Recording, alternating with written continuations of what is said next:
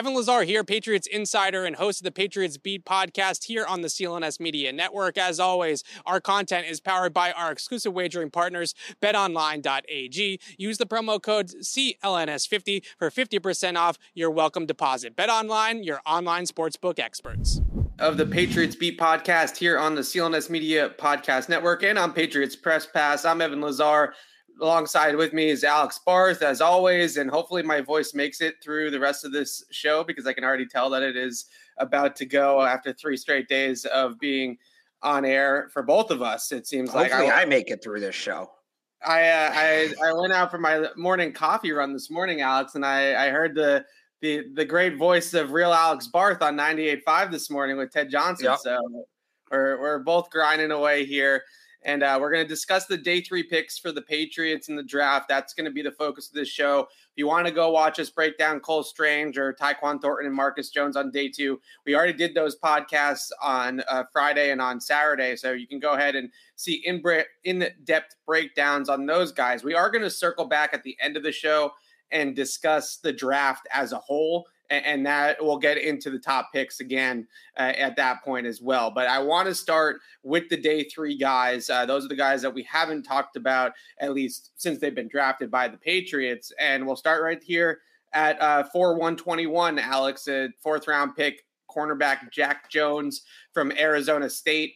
Probably the most predictable pick of the entire draft for the Patriots, just due to the fact that the Patriots did a immense amount of public homework on the player. It's one of the first times I can remember uh, in a long time where the Patriots were all over the player in the pre-draft process and then they ended up actually drafting him with a top 150 pick. You know, sometimes we hear about these guys and they end up coming here as UDFAs or sixth rounders or something like that. But to have a top 30 visit, then have a visit in Tempe in uh, Arizona with Jack Jones, and then to actually make the pick here in the fourth round, this one was the most predictable pick of the draft.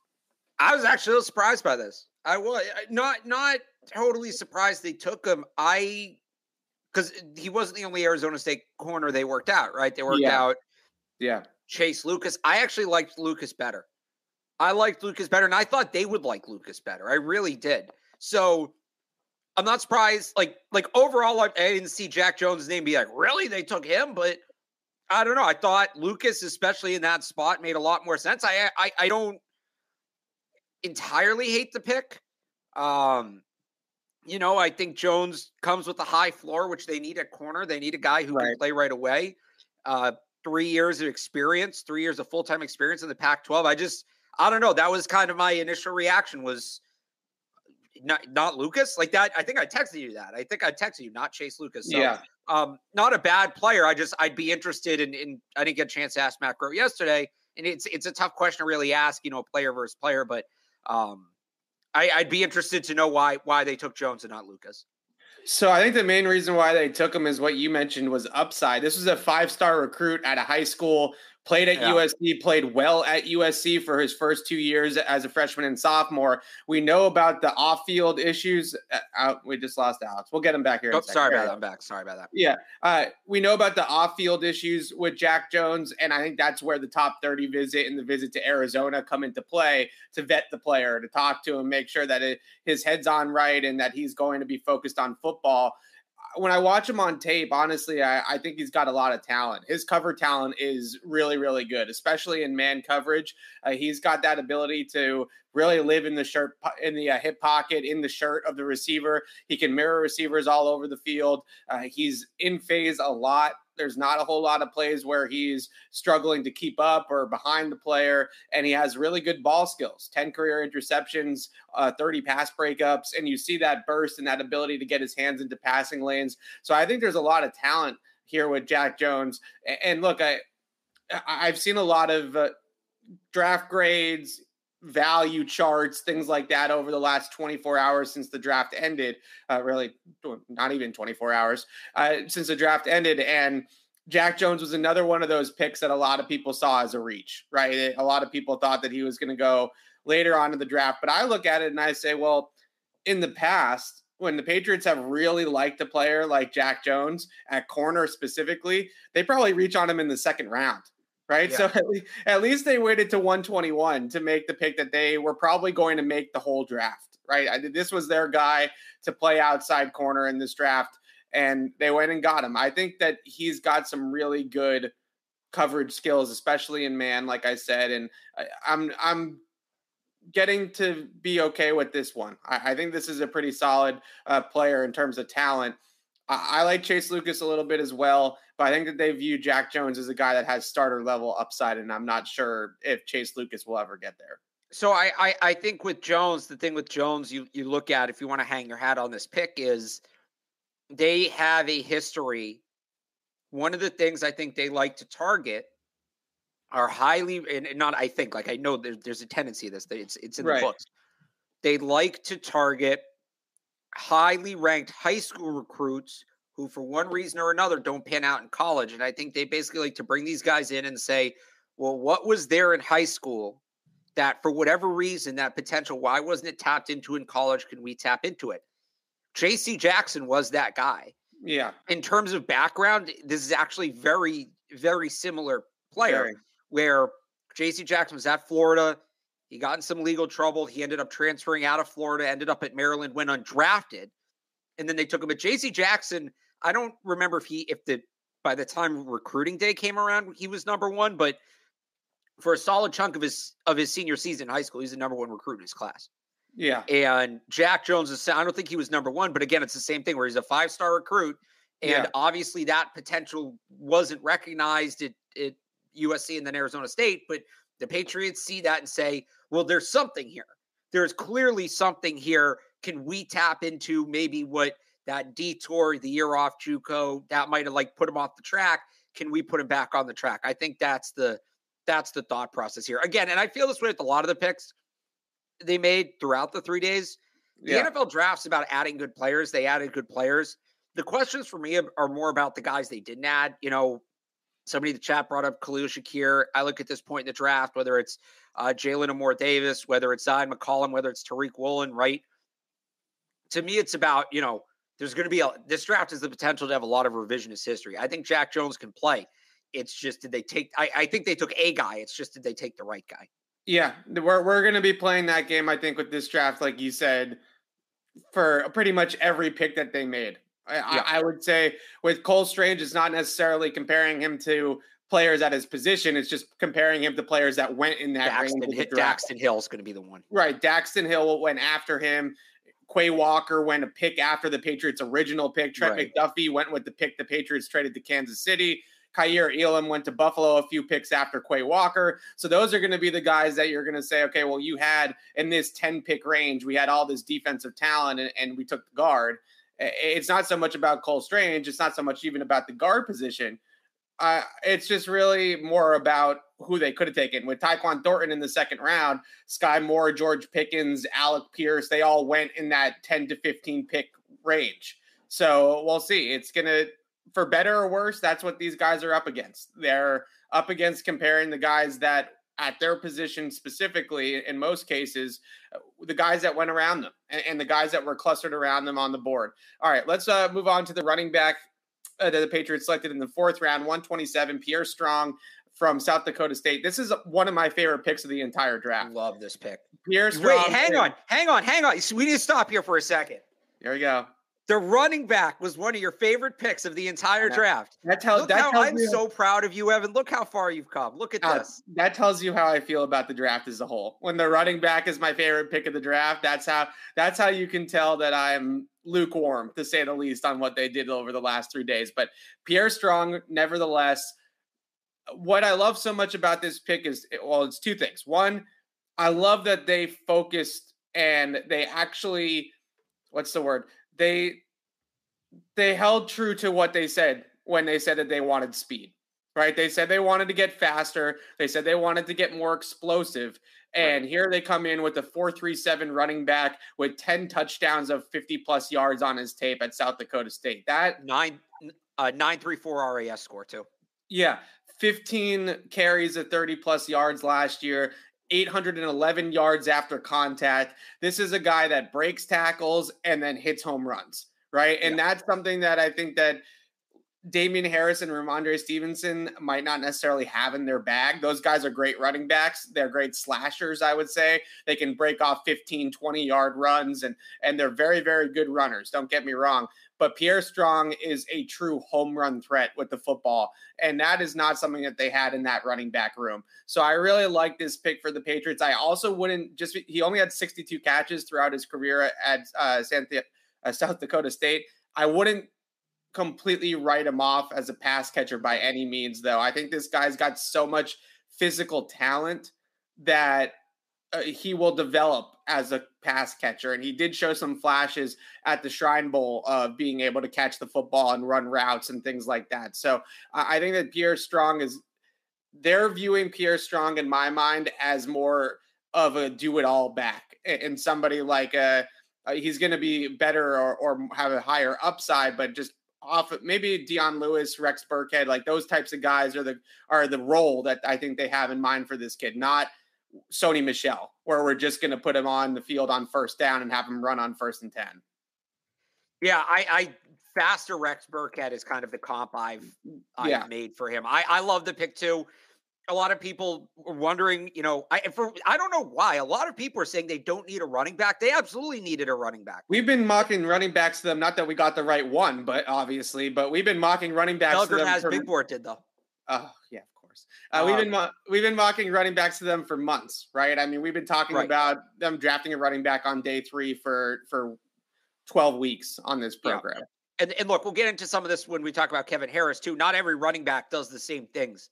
They have right. multiple needs at the running back position. It's the early down and the pass catching back. Strong can probably do both, but you need realistically four or five running backs to get through a season. Yeah. We we've seen it kill them a couple of times, multiple years. We've seen it kill them not having enough backs. They have really two like de- definite NFL running backs on the roster right now in Harris and Stevenson. James White, no disrespect to him, he's coming off a serious, serious hip injury. We don't know where he's at. Yeah, so, Mike Reiss actually wrote about James White this morning on his notes column, and he said that yeah. he's still got a ways to go to come okay, back so hip surgery. We, I, I don't. When I say they have two NFL backs, James White is obviously an NFL talent. He's one of the most underrated players in the league we don't know that he's going to be ready to play to start the season. We don't even know if he's going to be back to the same guy that he was right. pre-injury. That's one of those injuries, you know. Uh, Doc Jess Deedy does a great job with injuries in sports in Boston specifically, and yeah. she said at the time when he'd had the injury and the and the official injury was uh, uh announced as the hip subluxation that some guys at that age, especially. They're never the same after that. And I hope that's not the case with James White, but the Patriots right. as an organization have to plan in advance that that might not be the case. So you have you have Harris and Stevenson who are legit, but neither one. I think I think they both can be pass catchers. The Patriots just don't use them like that. Yeah. Um, but you have James White, who you don't know. I'm I'm not counting on JJ Taylor for anything. I know we bulked up and that's great. He hasn't made any headway in two years. And then Devine Ozigbo is a practice squad guy. Right. So you need four or five backs to get through the year. They had two. They absolutely needed at least one back. I think Pierre Strong can do it. Um, I'm not writing off as a pass catcher either. You mentioned that the numbers aren't necessarily there. Well, South Dakota State doesn't throw the ball a ton in general.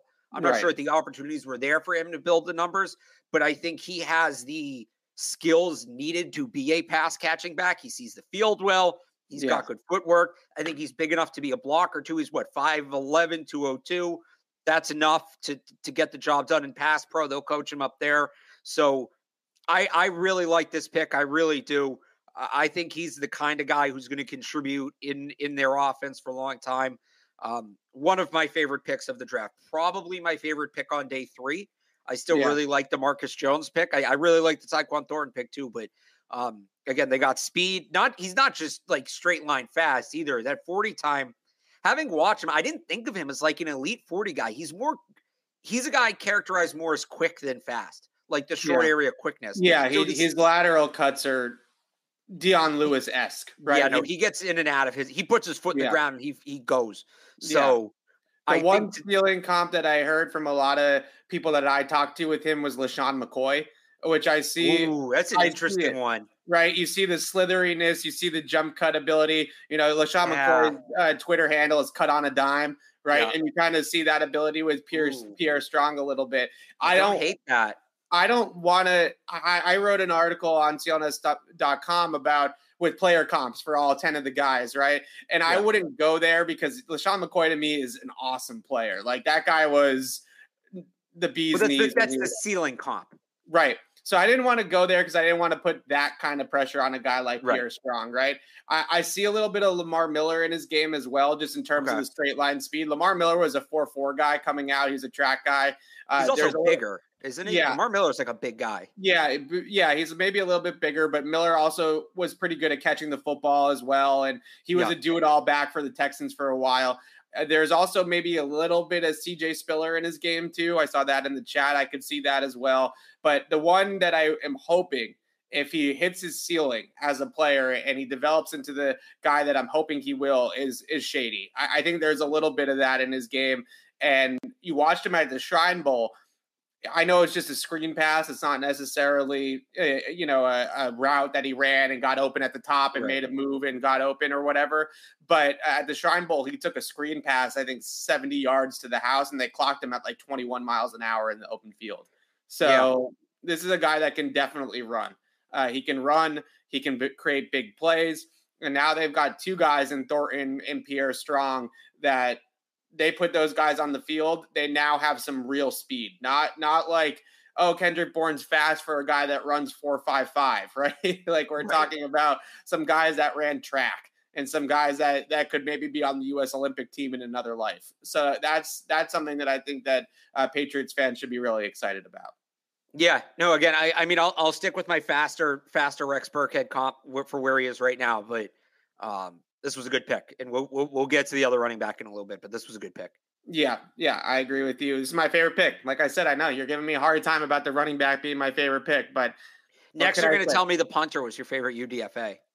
No, but the guy. I know he's not. I know who your favorite. I, I look, I, your favorite UDFA was. But. I got to stay true to you know the Patriots stayed true to their board, right, Alex? I got to stay true to my board and what I watched out of these guys beforehand. And Pierre Strong was easily one of my favorite running backs that they could have drafted outside of the top 100.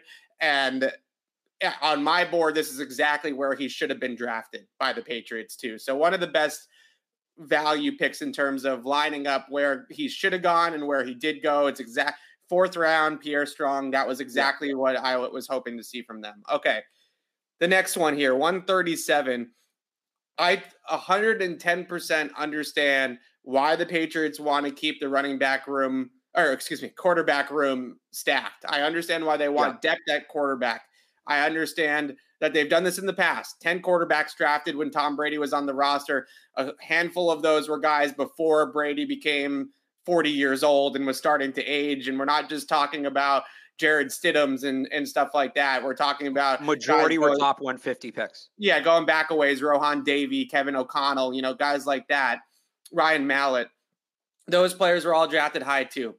But this the reason why I'm I don't really understand the Bailey Zappe pick is because to me Bailey Zappe is 110% a long-term backup in the NFL. I don't think there's starter upside with this player.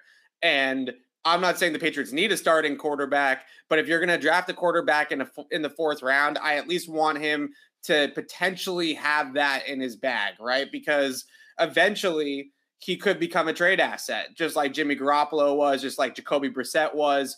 And when he gets to the end of his rookie contract and Mac is making Pro Bowls, like we all hope he is, then he, I, I don't know if long term backup, whereas where I, compared him to Nick Mullens, I, I kind of feel like they sort of see it as he could be our next Brian Hoyer. He could be our backup to Mac Jones for the next 20 years, right? And yeah. that's valuable. I get that. But in the fourth round, I, I felt like they could have gone in a different direction. I thought there was just too much talent still on the board, especially on defense, where they still could have added a guy that could have made an impact as a rookie or in his second year on the defensive side of the ball and actually played. Or you hope that Bailey Zappe never has to play, right? That's so, that's right.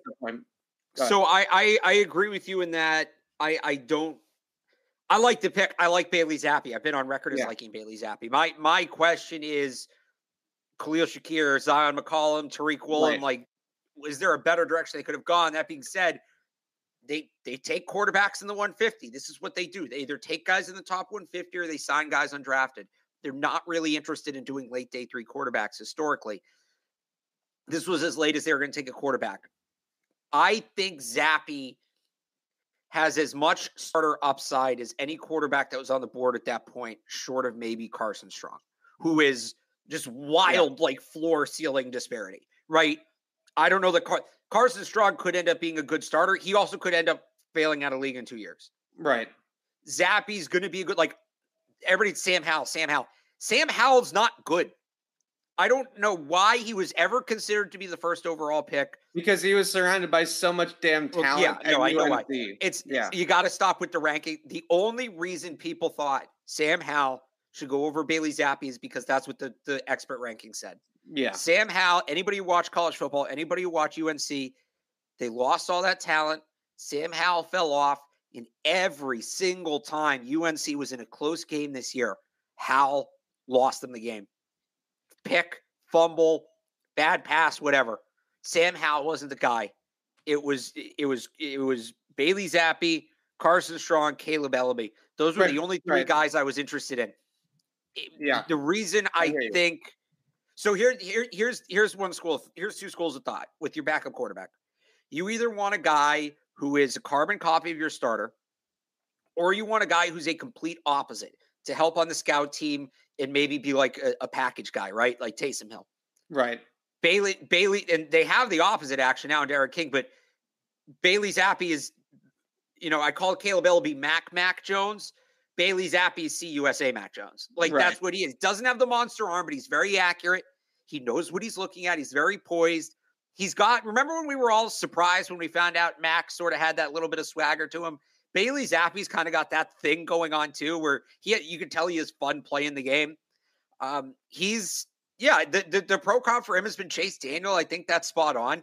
You need a good backup quarterback. They got one. Should they have gone with the slot receiver corner? We can have that conversation. Bailey Zappe is a player. If they were going to take a quarterback in that spot, is the right pick. I wanted nothing yeah. to do with Sam Howell. I want nothing to do with Skylar. Th- Skylar Thompson. People are mad the Patriots took players who were too old. Skylar Thompson's like 27. He no, I seven years. The, it's the, the problem I, was the was the pick. I want to take a second to shout out our friends at betonline.ag. Our partners at betonline continue to be the number one source for all your betting needs and sports info. Find all the latest sports developments, including updated odds on the playoffs, fights, and even next season's futures. And don't forget that baseball is back and the start of the Major League Baseball season is finally here. BetOnline is your continued source for all your sports wagering needs, including live betting and your favorite Vegas casino and poker games. It's super easy to get started, so head to the website today or use your mobile device to join and use our promo code CLNS50 to receive your 50% welcome bonus on your first deposit. Bet online where the game starts. Yeah, I don't have any problem with Bailey Zappe in the fourth round. Like that's where he was supposed to go. That's right. where he was the best quarterback left on the board. But to me, Kaleb Eleby wasn't ended up going to the Seahawks as a UDFA. He didn't even get drafted. So the value that I see there with just picking up a guy like Kaleb Eleby in the seventh round or picking him up as a UDFA or something like that versus using a top 140 pick on a quarterback I, I don't know. It just they never addressed linebacker. They never got faster in the front seven in this draft. I know that they're hoping Cam McGrone and Raekwon McMillan and the holdovers from last year will end up infusing that speed and that youth into that position. I, I get that. But I, I just felt like it wasn't where they needed to go at that point of the draft. I see I, the value in a backup quarterback. I see the value in a guy like Bailey Zappe. When I watch, when I see him on tape, uh, what I like about him is obviously the accuracy is there 70% yeah. completion rate you don't just complete 7 70% of your passes in a in a pretty good conference in the CUSA without being accurate but the timing and the rhythm and the anticipation that he puts on the ball and the touch that he puts on the ball is that's Patriot like, right? Like there's a lot of throws yeah. on his tape. Uh, I pulled one and I put it in my post where it's actually an RPO, but they pull the guard uh, in a power RPO concept. He keeps up the football and he throws it with anticipation on the other side of the linebacker and hits his receiver in stride for a big play. Like those are the types of throws that he makes that you say, okay, that's very Patriot like. The timing, the rhythm, the accuracy, all that sort of thing is what they look for in the passing game. So I, I like the the player. It's kind of like Cole Strange. Like I like the player. I just don't right. know if they needed to take him there. Right. There's and, a couple, there's a couple of those picks. It's it's you know, and, and ultimately, and here's why ultimately I like the class. At the end of the day, the NFL draft is about adding good football players to your team. It's a cliche, but it's true. Yeah. They they added good football players to their team. There's like two picks. I think I really ultimately second guessed of the 10. The rest of them, I see why they made them. They're good players. It's could they have added better players? That's going to be the question. I will say though on Zappe, and a lot of people, oh, a small school quarterback. What are you doing? This is, but this is a theme actually with all of their. their I, I don't know about Sam uh, uh, not Sam. Um, who's Sam the Roberts. end they took? Yeah, yeah. Sam Roberts is different because he didn't play any FBS competition, but they're three right. non-FBS guys. I there's no stats on Cole Strange. You can probably talk about it. Cole Strange was very good against Kentucky. When yeah. Cole Strange played an FBS opponent, he came up big. Pierre Strong had one game against an FBS opponent this year, Colorado State, had 13 carries for 138 yards and two scores. He played one of his best games of the year against an FBS opponent. Bailey Zappe against FBS opponents at Army, 28 of 40, 70%, 435 yards, three touchdowns, one pick. The next week against Indiana, 31 of 44, 70 and a half completion percentage, 365 yards, three touchdowns, no picks. At Michigan State, this was a ranked Spartans team. They weren't ranked at the time, they were ranked later in the year. At Michigan State, they put the game on his shoulders. 46 to 64, completed 72% of his passes, 488 yards, three touchdowns, no picks. And then I'll give you one more. It's not a Power Five team, but Evan, Appalachian State had a top 15 pass defense in college football this year. Top 15 pass defense in all of FBS. Bailey Zappe against App State in the bowl game, in which he didn't play for most of the fourth quarter because it was a blowout. So let me rephrase it. Bailey Zappe in basically three quarters against one of the best pass defenses in the country. 33 of 47, 70%, 422 yards, six touchdowns, no picks. Yeah. When he He's had elite opponents. Like he, well, I shouldn't say good player. He's a productive player. No doubt about it. He the elite opponents, he played his best games. I, I bet that's something that they had circled with the pink stripes and the numbers and the letters. They had some sort of indicator on their draft board for him for that. Well, Gross said it when we spoke to him last night. You would turn on the tape with Bailey Zappe. It's a lot of touchdowns, it's a lot of completions, right? It's hard not to yeah. like the kid when you see how many completions he has. Brian Hoyer's 36 years old, going on 37. Jarrett Stidham's in a contract year, and there's no reason to re-sign Jarrett Stidham past I, this season. Look, I think I I think someone just asked this in the chat. It's a good question. I think right now Bailey Zappe's a better quarterback than Jarrett Stidham. Yeah, I, I, think that that might be fair. The one last thing I'll say about Zappe, then we're going to move on, is yeah. his throwing motion's a little bit unorthodox. I, I don't know if they'll tweak with it or if they'll just be like, this works for you, so we're going to let it go. But his his release timing and his in his motion in general, when you watch him on tape, it's a little funky, right? So I don't know if they'll play with it or not. The ball comes out quickly because he makes good decisions and quick decisions, and he can read the defense fast. So it doesn't necessarily hinder him a ton, but I think it will be a factor more in the NFL than it was in college because that extra tenth of a second in the NFL matters, right? So right. We'll, we'll, see if they do something with the throwing motion. All right. Anyways, shout out. By the way, shout out to all the people in the chat saying I'm carrying team uh, the team water for pumping up Zappe as if I haven't been doing that since October. I love the kid. He's so fun to watch. It's, it's as simple as that. Yeah, Alex has been telling me about oh you watch Bailey Zappe. Oh Bailey Zappe, you gotta you gotta oh, I'm gonna stay up and watch Bailey Zappe tomorrow night. I can't wait. So yeah, I, I knew he was gonna be all over this one. All right. Kevin Harris, 183 in the sixth round. Another running back. I know everybody's why another running back. Ah, let's all go crazy, right? Uh, but when I watched him, I I mean power back, right? First and second down back. Very different from Pierre Strong. Not a speed guy. This is a very little overlap. Yeah, but has really, really good power and is really hard to bring down. He's a Mack truck with the football in his hands. I I also would have probably been a fine if they never took another running back, right? I mean, it, it is what it is. But they clearly look at it and say that Harris is our early down projection. Pierre Strong is sort of our do it all receiving proje- uh, projection, and that's why they went Harris here later in the uh, in the draft.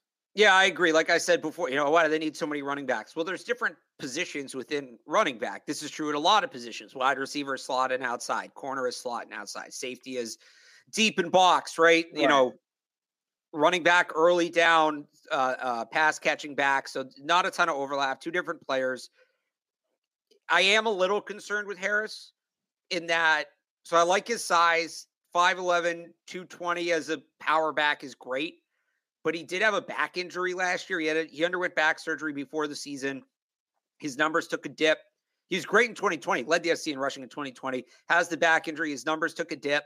Uh, and it's nothing against him personally. Just in general, the concept of power back with a back injury is a little worrying. Now, yeah, worried about back injuries. That's why Rob Gronkowski fell to the Patriots. That worked out fine. That doesn't mean Kevin Harris is going to be Rob Gronkowski. I just that that gave me pause a little bit. That you're asking this guy to run to contact, and he likes to run to contact. He's doing that with a bad back. How durable is he going to be in the NFL? Yeah, we like Hassan. He could, he could, very well be a redshirt guy. Yeah, we oh I think so, hundred percent. We we liked Hassan Haskins from Michigan a lot. Hassan Haskins yeah. went a lot earlier than this. Yeah, I remember yeah. he went right after the Patriots took Pierre Strong. So Kevin Harris, my guess is, is, that they had both of those guys in that early down back on their board uh, in that mold. And when Haskins went, they decided to scoop up Harris here in the sixth round. There are definitely some runs on tape where he's got guys hanging all over him. He's running through arm tackles. Guys not, not even making business decisions, not even interested in trying to tackle him in the open field. So there is some of things to be prominent, you know, excited about. My comparison uh, was BenJarvus Green-Ellis. I feel like he's, you know, well, just because he doesn't fumble. Uh, one fumble that matters. That matters to them, right? I mean, one five hundred something carries. Yeah, yeah. So that's going to matter. He's going to take care of the football. He's going to get what's blocked. He's going to finish runs with good power. He's not going to jump cut out of a tackle, bounce it outside, and run it for 30 yards like Pierre Strong has the chance to do. He's going to just get what's there and not just go down, but be able to push the pile for an extra yard or two and go down, right? And right. when you have a when you're projecting that you have a good offensive line and you're projecting that you have a good run game in general, those types of backs can be productive. BenJarvus Green-Ellis, I think, had a thousand yard season with the Patriots in the early 2010s, if I'm not mistaken. So, yeah, those types of backs that aren't dynamic, that aren't necessarily the quickest or the fastest, but just understand what's in front of them and understand how to uh, get the yards that are there they can be productive in an offense like the Patriots that does most of the dirty work for them with the offensive line. So there you go. Uh, Kevin Harris. On to the next one here. Six two hundred, the 200th pick in the draft, the one after the Brady pick. Uh, Sam Roberts here. Which, by the way, C- Cade Mays went with the Brady pick, which I love. Oh, there we go. Uh, Sam Roberts from uh, D2, uh, Northwest Missouri State definitely not on my radar. Had to look this kid up and figure out what was going on with him. Really interesting background though. Cliff Harris Award winner, which is a non-division one defensive player of the year. Kyle Dugger won it a couple years ago as well, and the Patriots drafted him. So somebody that absolutely dominated the level of competition, and I, I think that that's something that maybe they look at a little bit differently than other teams. Clearly, because you know they took a guy in the first round with Chattanooga, right? You know, uh, FCS school. So, what do you think about Sam Roberts? I mean, this is really kind of a throw it out there and see what happens, right? Yeah, this is this is what you do on on day 3. You take guys who are maybe project players or, you know, gonna gonna you don't know they're they're super raw, but they could turn into something. 6'5, 292 long arms. Like he's got the build I think they announced him as a defensive tackle. I could see him playing all across the line of defensive line of scrimmage, um, depending on the situation. So I like that. The the thing that stands out, I'm sure this is why he was on their board. He blocked five kicks in four yeah. years in college. Yep. They're just going to put this guy on the edge of the field goal block unit, and have him go at it. So look, if he if so he averaged just over a block kick a year in college. If he gives you with rookie contracts four years, if he blocks five kicks over the next four years, that's worth the 200th pick alone, kind of, isn't it? Right. Yeah. So I, I, look, he might be nothing. I don't know. Like he's so far away. He's a total project player, but I, I, I, I, like the mold. I like the mold. I think that they've got a good player to work with. We'll see how they can coach him up. Again, the size, the long arms, the motor. He's got all the uncoachable. So let's see what they can turn him into. Yeah, uh, I, I like the block kicks. Uh, Macro mentioned this too. If you're going to make the team as a sixth round pick, you're going to have to play in the kicking game, right? You're going to have to play on fourth down. You're going to have to contribute on special teams. And this kid has a knack for doing that. He also has a knack for really being able to two gap. He's got long arms. He's six foot five. And you see him be able to throw his hands, really good leverage, get off the block and make a tackle at the line of scrimmage or behind the line of scrimmage. Has really uh, that ability as a 3 4 end to be a two gapper right? And that's what they're looking for there. I think uh, the the comp that I used was Deatrich Wise, but with more run power versus the pass rush ability. He's got that same size to him. He's six foot five, 285 pounds. He's a big guy, long guy. Uh, and he knows how to use his length a little bit better than Deatrich does in the run game. Deatrich's a better pass rusher, though. So we'll see what happens with this pick. Uh, it's a dart for sure. I'm not going to sit here and, and spend 20 minutes on Sam Roberts, but, but that's what it, you do at that point in the draft. He also wears a neck right. roll, so that's very encouraging. And he's a, like, okay, let me fan out for a second. He he grew up a Patriots fan. There's all those tweets right. of him like shit talking Chiefs fans and stuff. That's kind of awesome. That's pretty cool. I'm not saying it's why they drafted him or it's justification for drafting him, but let's just kind of think about that for a minute. That that's pretty freaking cool.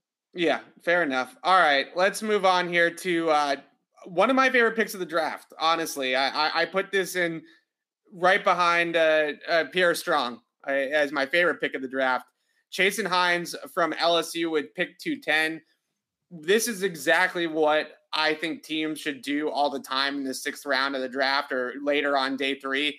This is a player in Hines who is easily a third or fourth rounder if he's not injured at LSU all the time, right? He dealt with a couple of injuries. Uh, it knocked him down the board here. But when you watch him on tape, this is an absolutely explosive blocker, a, a guy that really uh, can bring it in the run game and has that ability to pull to get out in front of screen passes. I mean, there are a ton of pancakes. He's stacking pancakes on that tape when he's out there. Very, very explosive. I know he's kind of built like Michael Onwenu, but when I watch him play, and, and Brandon Thorn used the same comp, when I, when you watch him play, Shaq Mason is, I think, more the playing style that you see with him. Obviously, an absolute ceiling comp there that he turns into Shaq Mason, but as a puller, as a blocker on the move, as a guy that can move his feet, connect, and then really have some sturdy blows with his blocking. Uh, I really like Hines. I think he's going to be uh, one of those sixth round finds for the Patriots, and he's got some versatility on the inside too. Yeah, yeah, I I, I think the Shaq and he told us actually after he got picked when we were talking to him that that Shaq Mason is somebody he watched a lot yeah. when he was in high school and and early on in college to try to model his game after. So that that kind of tracks. I, I I don't hate the Michael Onwenu comp though in terms of like where he was where Onwenu right. was coming out, right? Not Michael yeah. Onwenu now, who where Michael Onwenu was when he came out of Michigan versus uh, where Hines is now. I I, I think that kind of lines up. Like Onwenu, he was probably playing a little too heavy in college, and he's lost some weight, and that's going to help his mobility. Yeah, he he could be in the mix. He could be in the mix, especially if they end up like if Trent Brown, Isaiah Wynn can't play 17 games, if they need to move Michael Onwenu out to tackle again, I think Hines could be in the mix at guard. I really do at right guard. So I like this pick. This is to me textbook, textbook Patriots late day three lineman pick. Yeah. Good size, good motor, good football IQ. He just needs his technique to be shored up. They'll coach him up. Like that's that's what they do on day three. And you could say the same thing about Stueber too, kind of this is what they do on day three. Like Chasen Hines, I, I wrote this before they took him. I wrote this when they were at the LSU Pro Day. Textbook late day three Patriots offensive line pick. Yeah, I think the other good thing about Hines and I, I don't really think that it's so much that the kid can't play or the kid has technique issues. He just had weight issues and injury issues at LSU. And if you get him in the program and you keep his weight down and you keep him motivated and you keep him on the field, then I don't really see any reason why he can't develop into a starter down the line for them on the line. And in a lot of ways, and I don't, we'll talk about the big picture here in a second. We got one more to go. But this is exactly why I just keep on coming back to Cole Strange. Like this is a guy in the sixth round that I think can project down the road into a starting guard as long as they keep his head on right and they keep him his weight down. And, and this is why a first round guard just bugs me so much. But we'll get to that in a second. Andrew Stueber in the seventh round at 245. I, I think we might have had a mock with him in there. I, my very first mock draft had Andrew Stueber in the sixth round to the Patriots. Just another one of those. You mentioned that Hines is kind of like a perfect day three Patriots offensive line pick. Stueber is the same thing at Michigan. Their whole motto was run the run the damn ball, right? They're a run yep. first downhill scheme at Michigan. He's a power blocker. He's nearly six foot seven. He's 325 pounds they are big, big. He's a big, big dude, and he can power and he can run block. And some of the issues that he has with getting the corner turned on him and, and, inability to really get out to pass rushers and cut off the corner eh, on pass rushers, especially guys that line up at like wide nine or seven technique. Those issues the Patriots have worked out in the past, right? They've had slower footed tackles at right tackle specifically in the past, like Marcus Cannon, like Mike Onwenu, and they coach around it, they scheme around it, they give them some help, uh, they put the tight end over there, uh, whatever the case may be, and they get away with it. And Stueber can still come downhill and run block with the best of them. Yeah, and he can he can play all four spots. Um, yeah, he's, some people, me, he's a little tall for guard, but some people think that maybe he can play some guard just because of the power.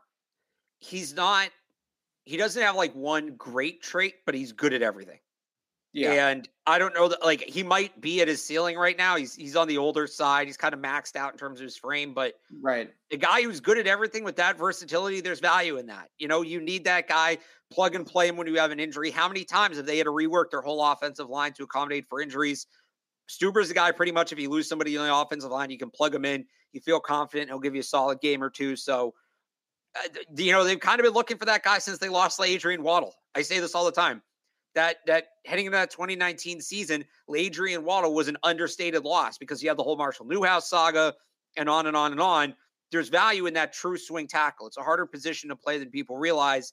I think that that um, uh, Stueber has that that kind of can, can fill that role. Okay, so now that we've covered all 10 picks of the draft, I want to get your final thoughts, Alex, on just the draft as a whole. I, I do have one question for you that I see uh, to, to kind of kick this off. And you've mentioned it a couple times to age.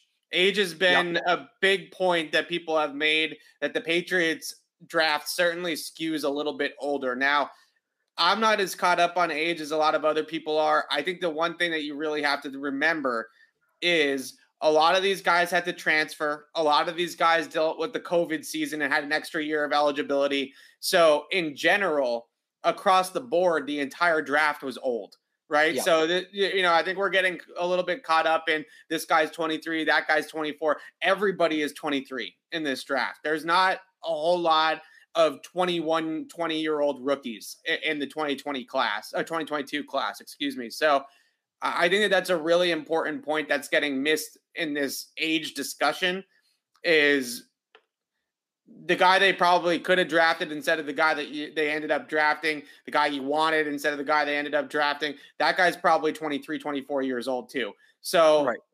I, I want to make sure that that point is out there. But how much of a factor do you think that it is, or how much do you care that some of these guys are a little bit older? I think you worry about it more on the offensive line just because those guys are retiring so young now. Some guys are retiring at 29, yeah. 30 years old. So, you know, how long is Cole Strange really going to be in the NFL? That that to me is the biggest concern about that pick. And that's a reason I think why they had him lower. If it's something the Patriots don't care about, then it makes sense to take him in the first round. I think if he was younger, there there is a case to be made that he's maybe not a late first round pick, but early to mid second and then they, you know, it on the consensus board, you reach 10 picks at the end of the first round for the fifth year option. That's not that big of a deal. That's really not. You're not looking twice at that. It does become a meme. So with that, you know, some of the other ones, eh, Marcus Jones is 23. I, Thornton's the one young guy. I think Thornton's 21, but like you said, it was an older draft as a whole. They've hit on older picks in the past. Mac Jones was 23. Kyle Dugger was 24. Um, right. It just means they got to keep having good drafts. Sebastian Vollmer going back a was 25 year old rookie. Right. I just I just meant recent history, but you gotta yeah. you, you gotta keep churning these out now because these guys aren't necessarily like are you going to give Cole Strange a second contract? If he plays under his fifth year option, he'll be negotiating a second contract at 30 years old as an offensive guard, right? So right. you got to keep the pipeline going. You got to keep it just it's it, it it's I, I can't decide if it's high risk, high reward or, or lower like you you get better players when you draft older players. It's just the reality of it. The guys are more physically developed right? People develop until they're 23, 24, 25 years old. You draft somebody right. who's 21, not only is he going to grow technically as a football player, he's going to get bigger. He might get faster, stronger, whatever. You're getting guys who are maxed out right now, and there's value in that. The flip side of that is they're going to be gone sooner. So you got to keep the pipeline stocked. So I don't okay. hate it. I I, yeah. I, don't like it or hate it. I think that there's arguments to be made both ways. They did it. Uh, I think that also maybe hints that Bill is seeing the light at the end of the tunnel. I think yeah. maybe there's a little bit. That of, was what I was going to mention. Was just right. And I, I hate getting into this, but it's it's a maybe, factor. Maybe he doesn't care about the ten year projection. Maybe yeah. he cares about the five year projection. And Cole Strange is a better pick for the five year projection than a guy like Bernhard Raimann, who's not going to play right. for a year or two. So right. that's and and yeah, and how often do they give guys second contracts? So I I understand why they did it. I we again, I could go back and I'm kind of debating myself now on it. I could do this for hours. It's a to use your your your phrase, it's a flavor thing. It's a flavor thing. How do you want to go about it? This is how they wanted to go about it. I think you kind of hit it there at the end of why I'm I'm really don't care about this. The first one, four or five years down the line, I think Bill is he's 75, right? So we're right. really starting to talk about whether or not he's even going to be here. He's 70 right now. I'm saying four or oh, five years. okay, okay, 74, 75. So I don't really think he's really thinking about is how old is Cole Strange going to be at the end of his rookie contract. I, I don't really think he cares. Right. right. The second thing that I'll say uh, about it, in order for it to matter how old they're going to be on their second contract, you have to be eh, saying to yourself that you're actually going to pay the guy on his second contract and he's actually going to be here behind, beyond his rookie contract. And, and I hope that these guys pan out to the point where they want to pay them on their second deals. But let's face it, if Tyquan Thornton goes out there and has three seasons of a thousand yard seasons and he's going to be a $25 million wide receiver, I, I, hope that's definitely the case, right? But let's say he doesn't. Right. Let's say he hits the ceiling, that happens. Are the Patriots going to be the team that's going to give him the bag? So that to me is, I think, where the factor is in here. It's, it's one, we'll worry about the second contract when we get there. Let's see if the kid's any good first. And two, it's you know, Bill is is in a window right now, right? And that that I think is uh, uh that they need to they're addressing it. Really, they're they're seeing that light at the end of the tunnel. Okay, let's uh let's get your favorite pick of the draft. I think you might have already mentioned it. I mentioned mine's Pierre Strong, but I'll go for, with a different one. I want to give favorite picks of the draft. I want to give uh then a, a last uh, put a bow on it and wrap it up here on on the draft as a whole. But who's your favorite pick of the draft? We're not going to do UDFA's. Uh, oh yeah, yeah, yeah, and favorite UDFA as well. Uh, my favorite pick's Marcus Jones. I just I I think he has the highest ceiling. I think he could be in. I haven't seen a lot of guys play slot corner the way he plays it, and that's really exciting to me. The uh, the concept of a ball hawking slot corner, especially the way the league is trending now with these Tyreek Hill kind of players, right? These speed slots. So um, I love that pick. I'm high on the Tyquan Thornton pick too. I'll say it. I, hey, I they reached a little don't, bit. Don't I don't mine. care. All right, fine. Um, all right, so go. Sorry, I spoiled yours. Go ahead. it's okay. My my favorite pick is Tyquan. I really Thornton. didn't think you would like Tyquan Thornton. I really no. didn't think you'd like him. I, I still need to see on the field that he's going to translate to the Patriots offense, right? That's my biggest concern with Tyquan Thornton is right. the limited route tree, the lack of ability at the top of the route. That is where I'm concerned of, okay, where is he fit? How do they turn him into more than Nelson Agholor was last year? Or Phillip Dorsett was, or Damiere Byrd was, right? They need to get more out of him than those players were in this Patriots offense. How do they get him there is going to be a big question. But I think that the other thing that I look at with Tyquan Thornton, first of all, the release at the line of scrimmage gets me gets me giddy about him because the Patriots have not had somebody that explosive and had that's had that ability to move laterally off of press coverage in a maybe ever like that I've seen at least with uh, covering the yeah. team right I, they don't really have guys on their roster that can cross over guys at the line of scrimmage, get up the field, and blow past people. Like that's not that skill set doesn't really exist too much with the Patriots. So I like, I, but the main reason uh, beyond his tape and beyond his evaluation, the main reason why I like Tyquan Thornton and I love the pick so much is they took a swing at wide receiver in the top 50. They took a chance on a guy that has some upside. They finally did it. Like, I think that the last couple of drafts, because they took N'Keal Harry in the first round, they stayed away from wide receiver as all this wide receiver talent entered the league. All these guys come in in 2020 and 2021. They're stars. They're solid uh, role players. They're starters. You know, even a guy that's not Ja'Marr Chase, like a like a, a Diontae Johnson in Pittsburgh, right? Would have been a great right. fit here. You know, these guys are all coming in, and the Patriots finally took a swing on one of these guys that's coming in. I, it's not the guy I necessarily would have taken. I would have been all over Skyy Moore at that point in the draft. But the point is, is that they took a swing. They took a, a, an opportunity with a guy, and they recognized two things about the evolving, uh, the evolution of the league. The first thing that they recognize is that you need wide receivers. You need to grab these guys. You need to take a chance on one of these guys in the draft. The second thing that they notice is that they need speed. They need to be yeah. faster, and drafting the 445 40 yard dash guy is not helping them do that. So they took a they took a fast guy, they took a receiver. I, out of all the things that I can kind of wrap around my head with this draft in general because I didn't love the draft to begin with. If they hit on Tyquan Thornton, then I think the rest of the draft is all gravy after that. And I think that, yeah. that that's why I like the pick so much. Uh, I would say they have to hit on Thornton and Strange. Those are the two guys they really need to nail those picks. Yeah. Um, okay. You want to do the UDFA's? Favorite UDFA? Well, uh, let, let's let's let's have a quick rundown of each of them. Quick rundown of each of them. Okay. I, I, can't quick give run. on just one. So D'Eriq King, obviously very interesting. Uh, six-year college player, record-setting high school quarterback in, in the state of Texas, transferred to Houston, was behind a couple guys on the depth chart, played wide receiver, was a decent wide receiver, became a quarterback, had one good year at quarterback, and then he's been hurt a ton. I think they turned him into a wideout. I think they turned him into a wideout yeah. and a practice squad quarterback. He's a fun ball carrier.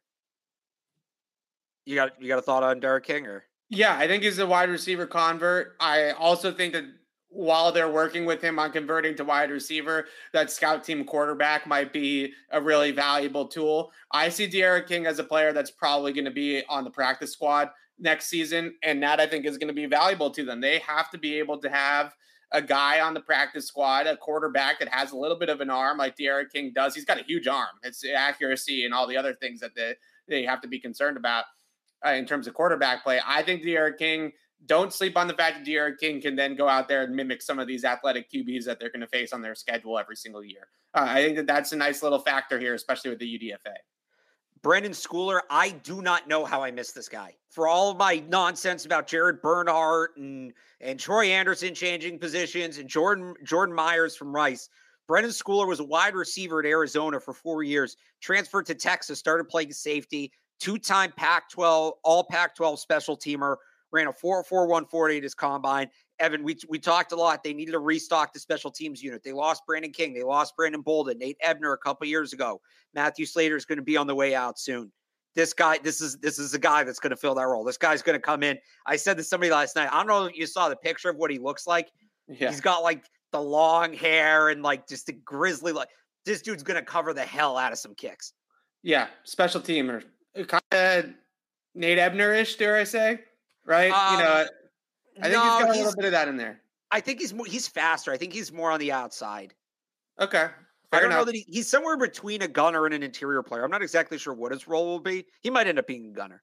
Um, really interesting one. LaBryan Ray, Alabama defensive lineman.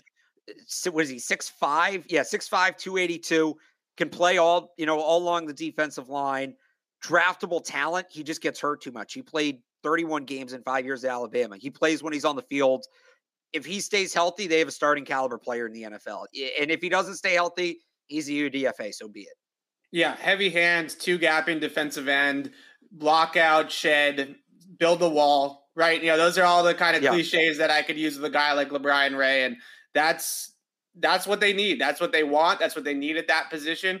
And I think the one thing, look, I, the one part that I think in this draft in general, and this was going to kind of be my wrap up point, so maybe I'll, I'll yeah. hold off on it. All right, go okay. to keep going with the UDFA's. Uh, Kody Russey, center from Houston, transfer from Louisiana Tech. 60 career starts in college, pretty much all at center. I think he started like two or three games at guard. Um, experienced offensive lineman. Love it. Yeah. They, this dude's going to be here back and forth from the practice squad and the roster for like 10 years. He James Ferentz. Yeah, exactly. James Ferentz. Love that. Uh, DaMarcus Mitchell, defensive end from Purdue, might be an outside linebacker. Really kind of wasn't on the radar till last year. He had, uh, I have the numbers here. Five and a uh, half, four and a half sacks, four and a half sacks in nine games. Yeah. It's really all he's done. He doesn't have much before that. He was a JUCO guy, but a player on the rise, I'll take that. That's that's a good look. I don't yeah. know if you kind of watch him at all. I didn't get to see. Yeah, he's got a little bit of juice in the pass rush from what I've seen. Right, He's okay. got a little bit of a first step. Uh, I, I, think that you know they obviously feel pretty good about their linebacker group and their edge group, and that's why they didn't go eh, there address that in the draft. So maybe this guy is somebody that can bring some juice there in terms of upside. Liam Shanahan, Marlboro, Mass native, uh, transferred from after three years at Harvard to LSU, five year starter. Again, versatility, experience on the interior of the offensive line. Pretty much that's it. Local yeah, he was kind of the the unsung hero of that 2019 offensive line at LSU. Uh, a lot of you know teammates, people like that really like the kid, right? Yeah. A high, high character kind of guy. Um, you know, just a patriot type of player. He's going to come and bring his lunch pail and, and do the right things. And then finally, your guy, Eastern Michigan punter Jake Julien. I, I think we should call him the punt god. I don't believe that nickname is taken. I don't believe anybody is using that. So Jake Julien, the punt god. You want to talk about punters getting drafted high? The 31st overall pick, Evan. Did you know this before I say it? Yeah, I'm going to drive you up the wall with this stat. Jake Julien was the 31st overall pick in the 2021 Canadian Football League draft. He had 270 plus yard punts last year, first player in school history to do that. Kicked on the banks, Eastern Michigan. That's bad weather, all of it. Big leg. We'll see. I don't know that he beats out Bailey. He might be like put him on the practice squad for a year and then he's the guy next year. But again, I, I think we should call him the punt god. I, I like the, the, the way that nickname sounds. I don't believe it's being used. Jake Julien, baby. 31st. You want to talk about value. You know how they talk about, well, this team had him valued at this pick and we got him at this mm-hmm. pick? An mm-hmm. entire league had Jake Julien valued as the 31st overall pick in their draft. And the Patriots got him undrafted in their league. I'm being facetious, but anyway. That's value. One league, 30 value, baby. Pick, on the punter. They finally got some value on this draft on the punter. Is he? Yeah, good question in the chat, Alex. Is he left-footed? I actually don't know. I Alex. don't think so. I'm just kidding. I, I, I, I, Evan, it was like 11 in the morning when I looked last. I'm night. just kidding with he you. He is right footed. Right footed. Oh, no. Nope. That's that. But he is he, also from uh, Barrie, Ontario, which there's a Bruins player from there, and I can't remember who it is right now. All right. So there you have it. There's your UDFA's. I'm not going to give you any sort of analysis on them. No, I want, I want a, I want a Jake Julien take from you, Evan. I think it tells us that Jake Bailey is the guy, and we were maybe a little bit overrating that as an area the team is going to address in the draft. That's what I think. Because right. they had multiple shots at taking Matt Araiza, were just out on it, yeah. right? So if they really wanted a punter, they they easily could have gotten Matt Araiza at multiple points in the draft, and they had they were not going there. So clearly, we they think very very highly of Jake Bailey, as they probably should right? Like, I mean, he's a, he's a good punter, so they they probably should, and and that's where we're at. All right, let's put a bow on it. Give me your final take about the draft.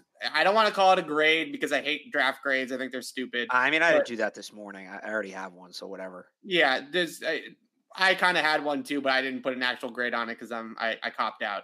So give me a give me a final assessment of the draft. Let's call it that. Yeah, I, I kind of said this earlier in the show, and it's what I keep going back to. At the end of the day, the NFL draft is about adding good foot, good players to your football team. I I can safely, I feel like confident saying seven or eight of the ten picks. I feel like they added guys who are NFL talents, whether that be starting caliber talent, backup caliber talent, guys who are are NFL players. Um, and I know this. Well, shouldn't they all be NFL players? That's not always the case. That's rarely the case. That hundred percent of the players you draft are NFL talents. I feel confident that they they got them.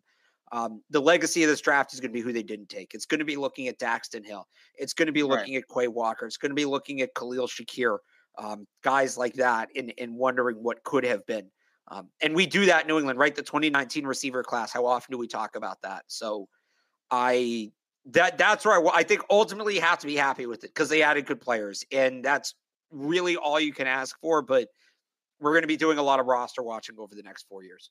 So my concern with the draft is still the same as what I wrote yesterday. I am just concerned about the ceiling of the draft in general. I think that they hit a lot of singles here. I think they got on base ah. on a lot of ah. these picks, and I'm just concerned. If I have any concern, I think that's where it's at. Is which one of these guys is going to be a 10 year cornerstone on the roster? Which one of these guys eh, is going to be are, are we going to say, oh, well, that you know that guy had a, a, a borderline Patriot Hall of Fame career? Which one of these guys is going to be a foundational pillar of the rebuild? After the draft last year, when they, I get that a quarterback's a quarterback and it's different right, when you're talking QBs, but even a pick like Barmore, Barmore, as long as they keep paying him, it, I right. think is going to be a Patriot for the next 10 to 15 years and is going to, we're going to look da- back on his career as I don't want to say Richard Seymour because he's a Hall of Famer, but you know, as one of these great Patriots D linemen, right? And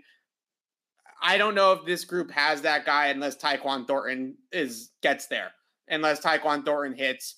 Maybe Cole Strange could do that as well, but I feel like Cole Strange is one of those Joe Thuney, Shaq Mason level linemen, which is a great player, but I, he's not Logan Mankins, right? So I I don't know. I, I my concern with the draft.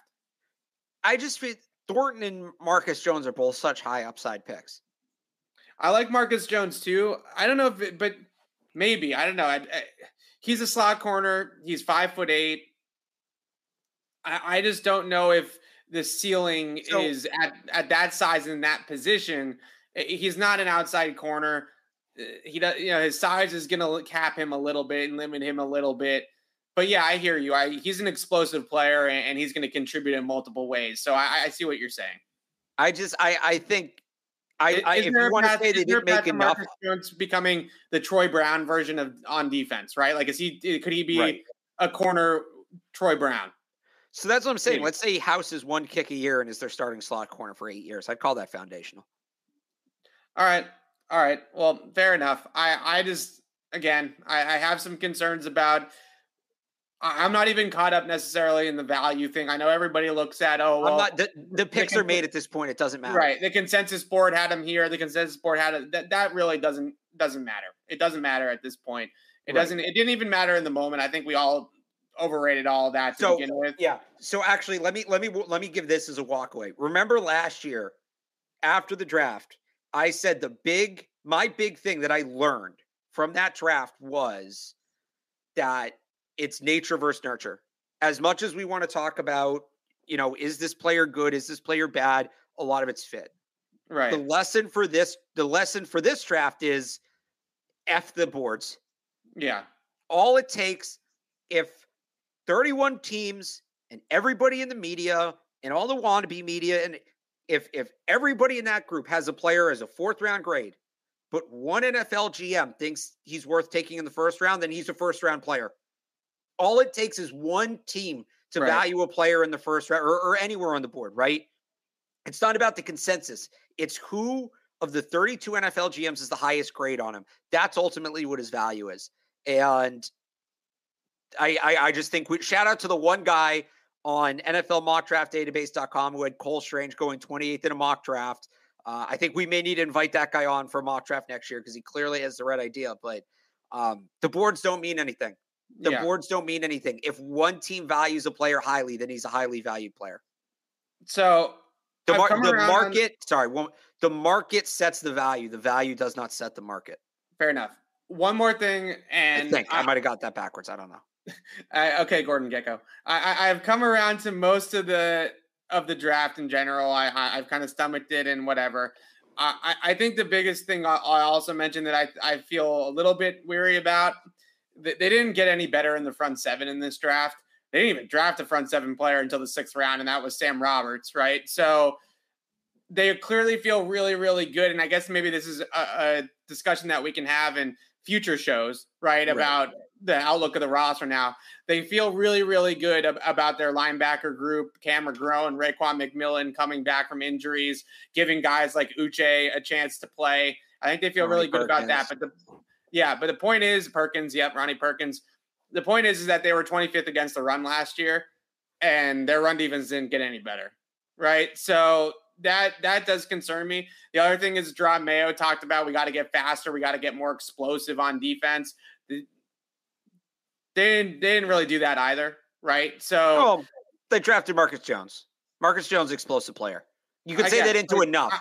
But they did. To, I think Jerod was talking more about linebackers because he's a linebackers coach. And okay, that's that's right? fair. So, that's fair. Yeah, right. So that was the one thing I, I, thought as well that it was a little bit of a head scratcher. But overall, I am coming around to the draft, and at this point, we're at the point where we just got to say, look, the draft is what the draft is, and let's get these kids in, into camp and into the preseason, and let's see what they're made of. Right? I mean, the Patriots are clearly high on a lot of these guys that they picked. Uh, Matt Groh really went to bat for Cole Strange and Tyquan Thornton on Friday night after the, the yeah. day two of the draft. He really pounded the table for those guys, and you saw some conviction with those picks. So we'll see what ends up happening. I I'm willing to give them the benefit of the doubt and willing to uh, see what these guys do. All right, we're uh, t minus an hour and twenty minutes until the Celtics. Alex, yeah, you have a real quick Celtics prediction for the people. Oh, um, I think the Khris Middleton injury ends up being a big deal. I'm going Celtics in six.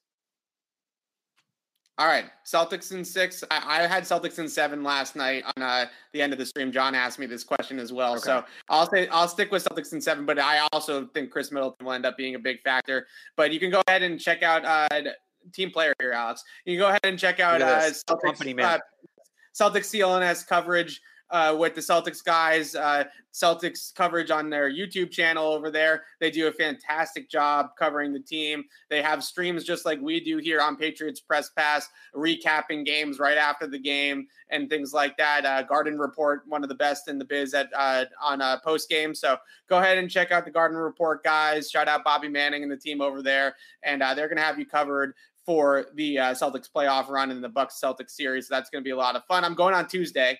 So uh oh no. cross your fingers that the jinx is over, Alex, right? Oh no. Um, let me just say we wrap it up. This is uh this is four drafts. Now we've worked together. Yes. Going back to 2018. Are, are you about to get sentimental on me? No, I, it's been a pleasure. I just want to say four we've oh, done four drafts together. We missed 2020. I, I wasn't working at the time, but um, yeah. And then and a huge thank you to everybody who followed along both here my 98.5 stuff. Um, I love this time of year because it's so interactive. Y'all make it great. So I appreciate yeah, it. Yeah, here, here with that. We really appreciate everybody that watched us, that joined the mock draft shows, that joined all the preview shows for the draft and all that kind of stuff and watched us on the streams here during the draft, Patriots beat and also uh, on the streams with the live pick uh, takes and stuff like that. We really appreciate all of you for doing that. And yes, Alex, it, even working with you has been an honor and it's been a, a pleasure. I'm glad that we still get to do this. You know, obviously, Alex yeah. is uh, full time now at 98.5. So I'm glad that we still get to uh, be able to do the uh, the podcast here with each other and, and still get to uh, have take some. One day we're going to have our own radio show. That's what I'm saying. One day we're going to have it's going to be the Barth and Lazar show here in Boston. So I really, uh, right.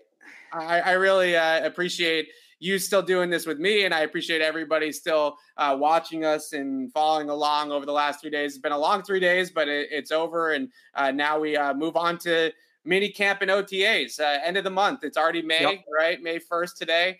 So uh, in a couple weeks, May 25th or 24th or 26th. something like that. 26th. 26th. I'm totally off. Uh, 26th, we are going to get to go to the first OTA practice of the offseason for the Patriots. Uh, mandatory mini camp is what June 7th through the 9th, I want to say, or something like that, right? First uh, week or uh, early on in June. I, I, remember that. June 7th through the 9th, I think, is what it is and uh, we will uh, be there. Both Alex and I will be there. We'll have Patriots Beat podcast recapping the days and the workouts that we get to see, and uh, then it's away we go. So it's going to be a lot of fun. We're going to still have you covered, even though the draft is over. It's uh, bittersweet. I, you know, it's been a long haul, so I'm ready to sleep for like three straight days. But yeah. it's also um, bittersweet because we love this time of year, and we are, uh, you know, it, now we got to start all over for 2023, right? That, yep. That's that's the game. So uh, thank you so much, everybody. Henry To'o To'o DeMarvion Overshown. There you go. 2023. Yeah, there you go. And uh, thank you so much for everybody for watching. Uh, the numbers have been just blowing me away last couple of days, and we really appreciate it. And uh, we uh, will see you guys next week. We're not going anywhere, so so don't uh, yep. tune out on us. Uh, we'll see you guys next week. And thanks so much for following all of our draft coverage. And for Alex Barth, I'm Evan Lazar, and we'll see you guys on Tuesday.